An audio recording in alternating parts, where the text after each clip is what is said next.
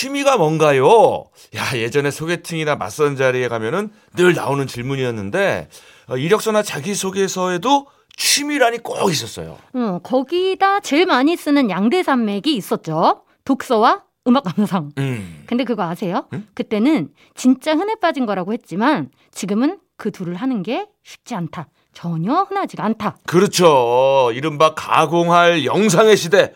책 보기 대신에 영상 보기, 음악 듣기보다 영상 보기. 뭐 책을 말할 걸또 없고 음악 감상도 작정을 안 하면은 어렵습니다. 그래서 이 시간이 있는 겁니다. 주말에 찾아오는 세상 가장 쉽고 흥미진진한 음악 감상 시간. 주말의 명곡을 기다리면서 5305님께서 남편한테 애 맡기고 마트 갔다 왔는데 애가 편의점에서 파는 솜사탕 봉지를 껴안고 엉엉 울고 있는 거예요. 남편은 달래느라 정신이 없고 자초지종을 물어보니 남편이 요즘 솜사탕에 빠져 있는 아들한테 장난을 좀 치고 싶었나 봐요. 그래서 태호야 솜사탕 물에 씻어 먹으면 더 맛있다. 이런 헛소리를 했고 헛소리. 그거를 고지고대로 믿은 아들내미는 네. 세면대에서 솜사탕을 물로 씻어버리고 어허. 빈손을 보며 오열. 맞아.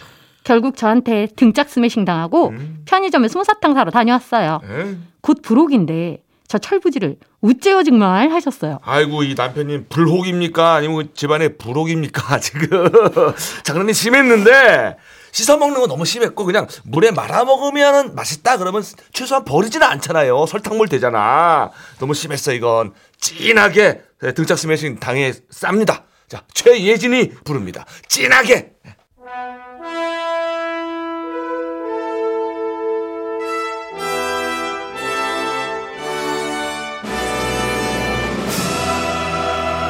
주말엔 명화만 있었던 것이 아니다.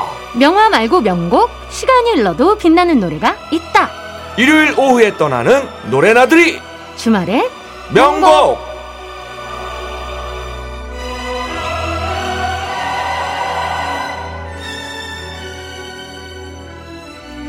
얘기를 하지만 말고 많이 들어라. 이 영원한 진리인데 아, 얘기 못지않게 점점 잘 안 듣게 되는 게 음악입니다 자 근데 이 시간에 함께 하시면은 다 한 방에 해결이 돼요 그렇죠. 찬찬히 남이 해주는 얘기를 듣기만 한다. 얼마나 편합니까? 입도 안 아프고. 그렇지 게다가 일부러 찾아 들으면 그것도 일인데요. 알아서 착착 다 찾아오죠. 음? 아주 고마운 분이에요. 자, 싱글벙글쇼에서 1년 가까이 대납 방송을 연망 끝에 대납 방송의 DJ가 된 자랑스러운 신봉의 딸 이라고 우겨봅니다 또. 네. 자, 골든 디스크 DJ 겸 음악 작가 신혜림 씨 어서 오세요. 네, 안녕하세요. 신혜림입니다. 아유, 환영합니다. 우리 아, DJ님. 아이고. 자, 근데 뭐 당분간 우리가 애정을 담아서 체크를 좀 해볼게요. 네네네네. 아 이번 한 주 방송 진행하면서 아 이건 좀 좋더라. 아 이건 아. 아. 직도좀 힘들더라. 이런 거 체크하면서 우리가 더 훌륭한 DJ가 되기 위해서. 그쵸, 그쵸. 네. 뭐 저희가 그럴 입장은 아니지만 아닌데. 아니, 아니.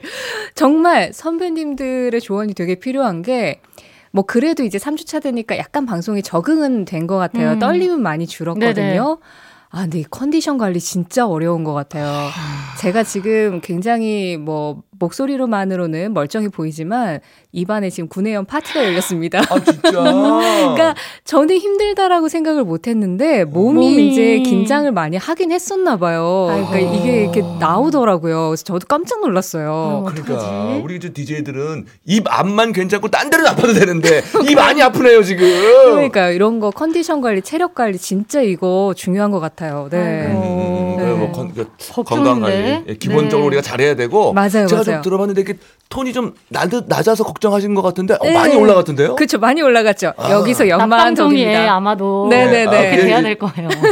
아, 신지 파워예요. 같이 있으면 톤이 올라갑니다. 그렇죠, 그렇죠. 예, 예. 자 이제 실전 진도 나갑니다. 오늘 명곡 가요? 자, 오늘 겨울이 되면서 사람들이 이제 밖을 보면 코트 아니면 패딩만 보이잖아요. 네. 정말 이렇게 패션미를 막 이렇게 뿜어내고 싶어도 뭔가 겉옷 안에 그게 숨어져 있는데 대신에 이제 실내에 들어가면 내가 지금 이 안에 어떤 옷을 입고 있는지 보여주겠다는 그런 마음처럼 이렇게 색색들의 패션이 막 드러납니다. 음. 근데 사실 음악이라는 게 무대 예술이기도 하잖아요. 그쵸. 그래서 무대에서 어떤 모습을 보여주느냐가 그 가수의 정체성이나 그 음악의 이미지를 결정하는 데에도 굉장히 큰 역할을 하는데 음. 오늘은 음악을 통해서 이 패션에 대한 이야기를 한번 해보면 어떨까라는 생각이 들었어요. 그래서 시대의 패션 리더였던 가수들 그리고 그 음악들을 좀 만나보려고 합니다. 야, 패션 리더 가수. 야, 이쪽도 저 계보가 있을 것 같은데. 그쵸. 자, 첫 번째 패셔니스타 누굴까요? 1967년에 첫 솔로 앨범을 냈었던 가수였어요. 그런데 이 독집 앨범 자켓에서 미니스커트를 입고 등장을 했습니다. 오. 미니스커트를 입은 사진을 선보였던 거죠. 60년대 우리나라의 미니스커트 열풍을 불러일으킨 패션 리더 윤복희 씨에 대해서 먼저 이야기를 해보려고 합니다. 와, 60년 되면 진짜 거의 60년 전이거든요. 아이고야. 응, 그 시대의 미니스커트가 되게 유명한 얘기인데 윤복희 씨가 공항에서 미니스커트를 입고 비행기에서 내렸다. 그렇지. 그게 어떻게 된 거죠? 일단 전후 사정을 좀 말씀을 드리자면 네. 윤복희 씨가 굉장히 어릴 때부터 음악 활동을 했었습니다. 아버지가 국내 원맨쇼의 선구자라고 불리던 윤부길이라는 분이었는데 아. 아버지 따라서 이제 뮤지컬 무대를 시작으로 가수 생활을 시작했어요. 그러다가 코리안 키튼스라는 4인조 걸그룹으로 활동을 했었거든요. 아. 여기 리드 보컬이 되면서 60년대 초에 동남아 순회 공연도 하고 음. 또 거기에서 만난 영국의 쇼 매니저 덕분에 유럽과 미국 순회 공연도 했었습니다. 그러니까 음. 해외 공연을 그때 이미 많이 했었던 사람이었던 거죠. 네. 그래서 그렇게 무대를 다 서고 나서 1967년 1월에 귀국을 했는데 이 귀국하던 날 공항에 미니스커트를 입고 내려서 뭐 사람들의 야유를 듣고 계란 세례를 받았다라는 그런 이야기가 전해지고는 있어요. 네. 그런데 그게 사실은 아니라고 합니다. 아, 어, 우리가 모두 그렇게 지금 알고, 알고 있는데, 있는데? 네. 사실이 아니다. 네네네. 진실은요, 그럼? 사실은 윤복희 씨가 그 앨범 자켓에서 미니스커트를 입어서 미니스커트를 크게 알린 사람은 맞는데, 네. 어, 그, 윤복희 하면 미니스커트하고 바로 연결이 되잖아요. 네. 그러다 보니까 1996년에 한 백화점에서 광고를 만들었는데, 어.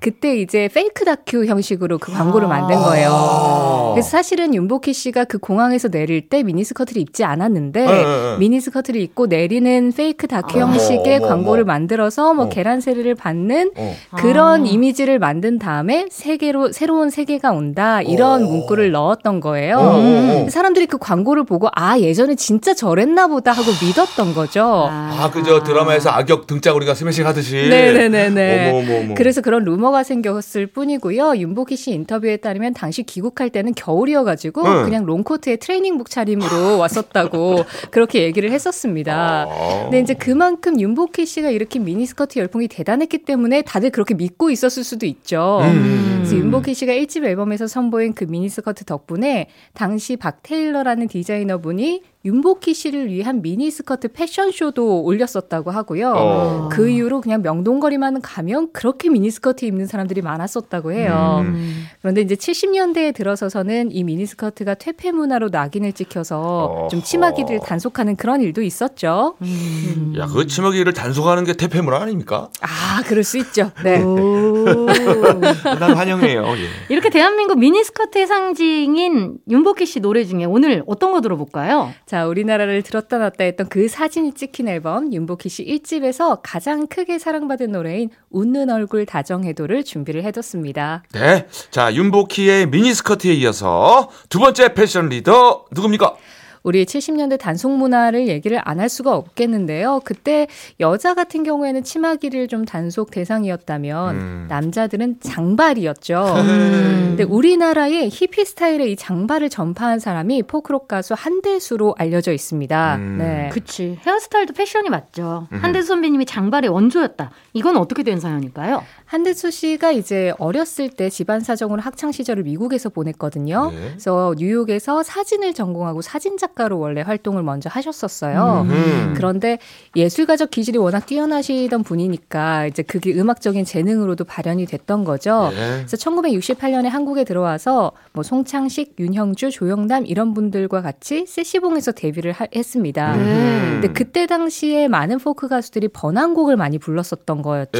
예. 근데 한대수 씨는 본인의 창작곡을 선보이면서 한국 포크의 새로운 장을 열었다 이런 평을 받았었는데요. 네.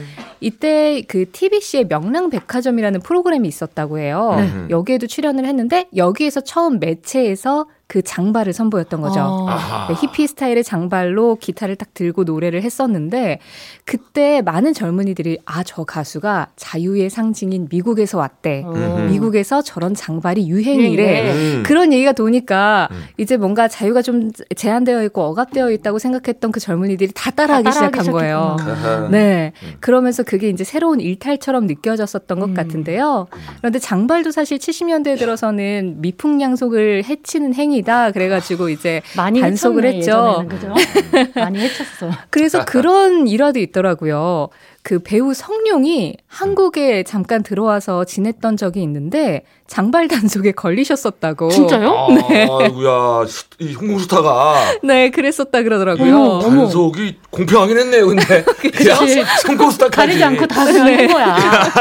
음. 자, 장발 패션을 유행시킨 가수 한대수. 아, 너무 멋진 분인데, 이분에. 자, 노래 오늘 뭘 들어야 되나요? 자, 최근에 여행 관련 광고에 사용이 돼서 다시 좀 자주 들리고 있습니다. 행복의 나라로 이 노래 준비했는데요. 네. 한대수 씨가 작곡을 했지만 72년에 양희은 씨가 먼저 불렀었어요. 오. 그래서 그때 양희은 씨 뭐 비롯해서 정말 많은 포크 가수들이 이 노래를 다들 한 번씩은 불렀었던 걸로 기억을 합니다. 음. 네, 한대수 씨가 1974년에 발표한 본인의 데뷔 앨범에서 본인 목소리로 다시 녹음해서 사랑받았는데요. 오늘 이 노래 들어보시죠. 아, 좋습니다. 두 대가의 노래 나갑니다. 윤복희, 웃는 얼굴, 다정해도, 한대수, 행복의 나라로. 조세호 씨, 왜 싱글벙글 쇼에 안 왔어요? 네? 제가요? 아니 안 부르는데 어떻게 가요? 이윤석 신재 싱글 펑크쇼 나도 좀 불러주세요 가수는 패션으로도 노래를 한다. 자, 오늘 주말의 명곡은 시대를 앞서간 패션 리더 가수분들을 만나보고 있습니다. 자, 음악 작가 신혜림 씨가 세 번째 주인공 소개합니다. 요즘 흔히 찌청이라고 많이 하죠. 찌청. 찢어진 청바지. 네. 어. 우리나라 매체에서 찢어진 청바지를 처음 선보인 사람이 한국의 마돈나 김한선 씨였어요. 어, 그래요? 네, 그때가 1990년이었다고 하는데 삐에로는 우릴 보고 웃지, 뭐 나만의 것, 가장무도회 이런 노래들로 가요계를 휩쓸고 있었던 그 시절이었습니다. 어. 찌청. 어. 김원선 씨는 또 어떻게 찌청의 원조가 된 거였을까요? 사실 김한선 씨도 외국 공연을 다니면서 해외에서 유행하던 패션들을 좀 일찌감치 보기 시작했대요. 그래서 음. 거기서 찢어진 청바지를 본 적은 있었다고 합니다. 아하. 뭐 한국에서 유행하지도 않았고 뭐 자주 입는 옷도 아니었고 그냥 온전한 청바지를 입고 다녔는데 음. 한 번은 무대 의상을 미국에서 공수를 해야 하는데 바지에 진이 엄청 박혀 있었대요. 어. 근데 그게 너무 많이 박혀 있으니까 약간 좀 이렇게 시선이 자꾸 바지로만 가고 아, 좀 징했구나. 예, 예쁘지도 않고 아, 미안신지. 그래서 김한선 씨가 아 이거 징을 좀 몇 개 빼야겠다 해서 본인이 직접 몇개 어, 어. 징을 뺐대요. 네. 그럼 구멍이 생길 거. 아니에요. 네. 근데 그 구멍도 또 안 이쁘잖아요. 네. 그래서 그 구멍을 옆으로 이렇게 찢어가지고 오! 오! 늘린 거예요. 그렇게 리폼을 한 거예요 본인이. 와, 과감하네요. 예, 어. 그렇게 리폼을 하고 났더니 또 티셔츠가 안 어울리는 것 같아서 티셔츠도 넥라인을 이렇게 찢어가지고 어. 예, layered로 연출을 본인이 직접 했다고 합니다. 용기가 있네, 진짜요. 예, 그리고 나서 이제 그 옷을 입고 무대에 올라가는데 그게 우리나라 매체에서 최초로 찢어진 청바지가 등장한 일이었던 거예요. 근데 그때 이후로 이제 또 우리 젊은이들이 멀쩡한 청바지 다 찢고 다니고 또 부모님들은 아 이게 왜 다 해졌대 하면서 꾸매고 다니고 아. 그런 일들이 일어났던 거죠. 아하, 그러니까 이게 그냥 처음부터 그냥 찢은 게 아니라 진이 박혀가지고. 네네. 아, 그런 사연이 있었네. 아, 저도 그 당시가 기억이 납니다. 그 찢어진 청바지 외에도 김한선 씨가 뭐 입으면은 다 막 예뻐 보이고 유행이 되고 막 그랬던 것 같아요. 맞아요. 김한선 씨 회고를 좀 보니까요. 그 옆이 트인 치마 있잖아요. 옆 트인 예, 예, 치마. 예. 그것도 본인이 직접 리폼을 해서 처음 무대에 선보였었다고 하더라고요. 예. 와. 과감하셨구나. 네네네. 박지윤 씨가 성인식 때 입었었던 그런 느낌의 옷이었는데 아유. 그때 그냥 일자 치마를 입고 올라가기로 했는데 춤을 추다 보니까 너무 불편하더래요. 네. 그래가지고 그냥 본인이 직접 옆을 찢었는데 그 트임이 좀 파격적이어서 당시에는 무대 이후, 이후에 좀 논란이 되기도 했었다고 합니다. 음. 노래도 그 의상 그 패션을 떠올리면서 들으면 흥이 더 나긴 하죠. 김한선 씨의 스타니트곡 중에서 오늘은 뭘로 들을까요? 이 찌청을 선보였던 1990년에 당시 김한선 씨가 한국 여가수 최초로 앨범 판매량 누적 100만 장을 달성을 했었고요. 우와. 음악 프로그램에서 세 곡의 1위 곡이 나왔었는데요. 그에 앞서 말씀드린 뭐 삐에로는 우릴 보, 고 웃지, 뭐 나만의 것, 가장 무도회 이런 노래들이었는데 으흠. 찌청, 뭐 옆트임 치마 이런 의상하고 춤하고 딱 어울리는 삐에로는 우릴 보고 웃지를 준비했습니다. 아, 좋습니다. 아, 삐에로는 우리를 위해서 근데 잠시만 기다려달라고 하고 네 번째 패셔니스타를 좀 마저 만나지요. 네네네. 아, 이분들의 등장은 뭐 모든 면에 있어서 센세이션을 일으켰지만 패션도 마찬가지였어요. 음. 학생들이 이제 새 옷이나 새 모자를 사서 상표를 이제 부모님들이 딱 떼어주잖아요. 음. 그, 그거 왜 뗐냐고. 아, 난리 나게 만들었었던 그 아하. 문제의 패션이었습니다. 예. 서태지와 아이들이 1집에서 선보였던 상표 패션이었어요. 어, 그 상표 태그를 덜렁덜렁 달고 나왔던 패션. 덜렁덜렁. 어, 근데 맨 처음에 이거 왜 달고 나왔을까요? 처음에 이걸 유행시키려고 작정을 한 건가요? 그랬는지 뭐가 있나? 모르겠는데 사연이? 그때 당시에 매체에서 막 해석이 많았어요. 네. 그때는 서태지 아이들이 뭘 했다 하면 다 해석이 붙었으니까 네, 네. 너무 바빠가지고 상표 뗄 시간이 없었다 보다. 이런 얘기도 있었고 어, 어, 어. 좀더 깊이 있게는 네. 자본주의 소비 문화를 상징하는 것이다. 어. 뭐 이런 의미를 담기도 하고 그랬는데요. 어. 근데 그때 당시 서태지와 아이들 코디네이터로 일했던 분의 인터뷰를 찾아보니까 예. 이유가 생각보다 간단했습니다. 그 진실을 알겠죠, 그분이. 네, 협찬 의상이라서 돌려줘야 했기 때문에 상표를 못 뗐대요. 어, 약 간 험한, 아, 약간 허탈한 이유네요. 네네, 그렇죠. 야, 그러니까 이게 한두 번이 아니었는데 매번 다 그렇게 협찬을 받아가지고 그랬던 얘기입니까? 근데 그건 아니었는데 네. 사실 그때 가요계의 코디네이터라는 직업적 개념이 지금처럼 분명하게 있을 때가 아니었대요. 음. 근데 서태지와 아이들이 너무 바쁘다 보니까 코디네이터를 이제 고용을 해서 당시에는 거의 그냥 서태지 아이들이 이런 스타일의 옷을 좀 준비해줘 하면 그냥 그런 스타일의 옷을 준비해주는 역할 정도로 일을 했었다고 네. 하더라고요. 네. 그런데 어느 날 협찬이 들어온 거예요. 너무 유명해지다 보니까. 근데 그때 협찬 의상을 어떻게 다뤄야 될지 몰라가지고 이걸 다시 돌려줘야 한다고 하니까 아. 상표는 어떡하지? 아. 하다가 그냥 달고 나간 거였어요. 서태지 씨가 어 이거 좀 재밌는데? 라는 생각이 들었대요. 어. 그래가지고 그 이후에는 협찬 의상이 아니었어도 어. 그냥 상표를 떼지 않고 그냥 계속 올라갔던 거죠. 음. 그래서 그게 하나의 유행이 되어버렸다고 합니다. 어. 그때 사실 서태지와 아이들이 입었다 하면 완판이었잖아요. 맞아요. 그러니까. 나중에는 오히려 반납 필요 없으니까 입어만 달라고 막 그랬을 거예요. 아마. 그랬을 텐데. 네, 네. 그랬을 것 같아요. 그랬을 만도 한 게 1집 때 상표 의상, 2집 때는 힙합 패션을 선보였고, 음. 3집에는 치마 패션이라는 파격적인 오, 선보인. 예, 패션도 있었고, 오, 오, 오. 4집에는 또 스노보드 패션으로 그렇지, 그렇지. 정말 매 앨범마다 새로운 패션들을 선보였는데 그 서태지와 아이들이 했다 하면 이제 자연스럽게 화제가 될 만큼 다방면에서 영향력이 대단했습니다.